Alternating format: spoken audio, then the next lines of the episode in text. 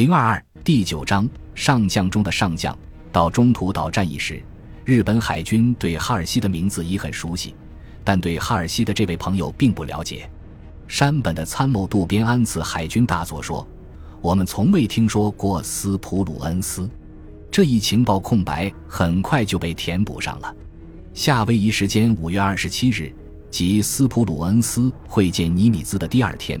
瓦胡岛美太平洋舰队基地开始活跃起来，在第十六特混舰队的战舰上，身穿粗布工作服的人们正忙着给舰艇补充燃油、食品、设备和弹药，一切有助于增强这些舰艇战斗力的物资。从这天零点时起，一连几个小时，企业号从码头上加足了淡水，装上了电话设备。五点五十分晨曦出照时。汽油驳船 YO 二十四号驶离企业号左舷，该舰员已有一点九零八零万桶燃油，现又补给了八点二四零五万加仑的航空汽油。六点十九分，太阳从东方冉冉升起，天越来越亮，岛上、舰上人们也越干越欢。日出后一分钟，企业号开始补充给养，整个工作持续了一天。大型战舰往往在两个战役之间要在港内做极短暂的停留。企业号和大黄蜂号这时正忙得不可开交，对弹药库和无烟火药的日常检查进行得很顺利。岸上的人几乎觉察不到，但实际上人员已进行了许多调整。军官和士兵正有条不紊地上下航空母舰。战列舰泊位这边被电视灯照得如同白昼。叮叮当当敲打的榔头声，吱吱呀呀转动的绞车声，嗡嗡作响的钢缆，海上抢救队员在吃力的打捞被击沉的战舰，抢修受损伤的战舰，希望他们有朝一日能再参加战斗。在庞大的基地上空及其周围，飞机在巡逻，瞭望哨在警惕的观察，哨兵保持着高度警惕。许多人仍然认为日军可能杀过中途岛，进攻瓦胡岛。就在两天前，五月二十五日，海军船厂周围装上了火炮，在 Q 站和布炸船上各装两门，在 K 站和分区基地两地基监视处各装二门可移动火炮，每门炮配备六十六发炮弹。这些火炮将由已派至这些站的人员操纵，主要任务是保卫港口，使其不受敌快速轻型舰艇的攻击，并在他们抵达港口大门前就将其击毁。五月二十七日，船厂又进行了一次战备演习，内容是水雷及炸弹观察站、港口控制所、水雷布设及排雷队之间的协同行动。瓦胡岛上的美陆军航空兵指挥部里也比较忙乱。和蔼干练的第七航空队参谋长詹姆斯·杰莫里森陆军上校说：“看来情况很糟糕，我们估计日军马上就要猛攻中途岛，而后就来攻打瓦胡岛。”我们知道日军重兵来犯，并且带有运兵船，一定会进行登陆，这就是危险之所在。我们还估计日军的登陆地点不是中途岛，就是瓦胡岛。然而，在瓦胡岛陆军航空兵部队中，并不是所有的将军一开始就知道日军要进攻中途岛的。当第二巡逻机联队司令帕特里克·恩纽贝林格海军少将。把山本的大胆计划告诉来自德克萨斯州的体魄健壮的第七战斗机队司令霍华德 ·C· 戴维森准将时，戴维森又惊又疑，不相信地问道：“日本人究竟为什么要占中途岛呢？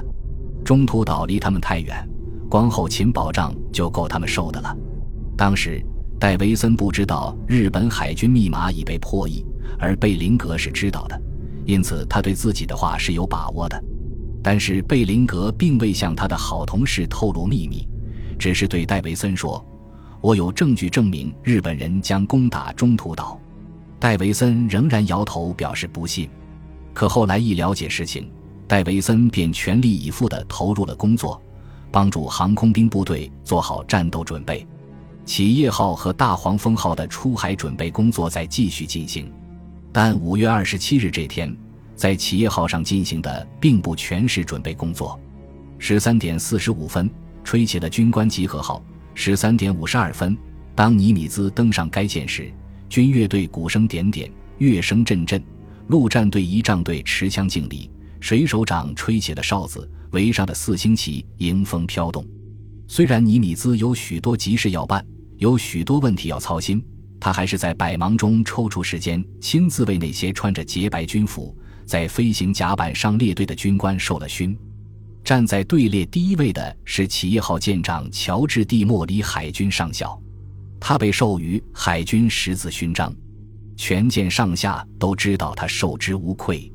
早在太平洋战争爆发初期，企业号的舰员就议论说：“哈尔西将军将带我们参战，上校将带我们结束战争。”授勋依照军阶高低依次进行。尼米兹走到第一流的飞行员小克拉伦斯韦德麦克拉斯基海军少校面前，授予他一枚优异飞行十字勋章。少校的表现突出，应该受此荣誉。而且不久，他将立下更大的功劳。站在他身边的罗杰梅尔海军少校被授予同样的勋章。